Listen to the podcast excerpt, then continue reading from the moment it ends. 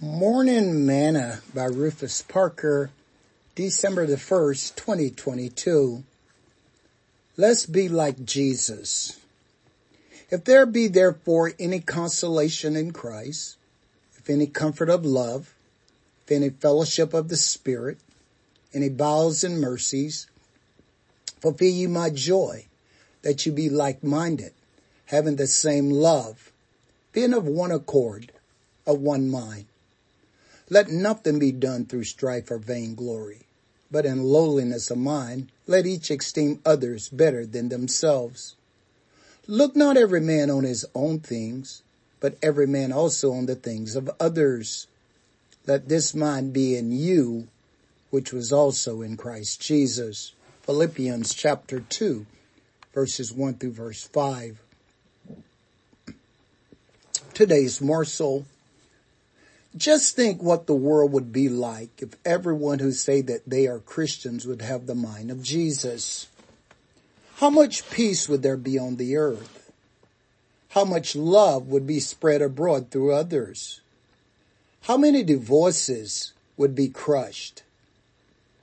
How many folks would be less stressed and depressed? And how much good would be done in the land? Why does Paul call for us to have the mind of Christ? Because Jesus was perfect. He was complete and knew what it took to do the will of God on earth.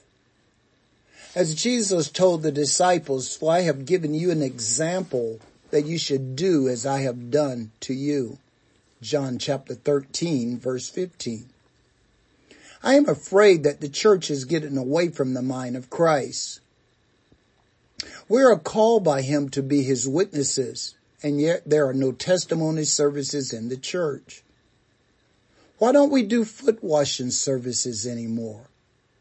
And we've turned prayer into an event instead of a relationship with Christ. Paul cautions us to let the word of Christ dwell in you richly in all wisdom, teaching and admonishing one another in psalms and hymns and spiritual song singing with grace in your heart to the Lord.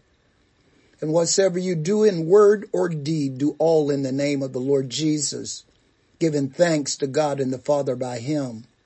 Colossians chapter 3, verse 16 through verse 17. What will it take for us to get back to being and doing like him? Sing this song with me today to be like Jesus, to be like Jesus. On earth I long to be like him all through life's journey from earth to glory. I only ask to be like him.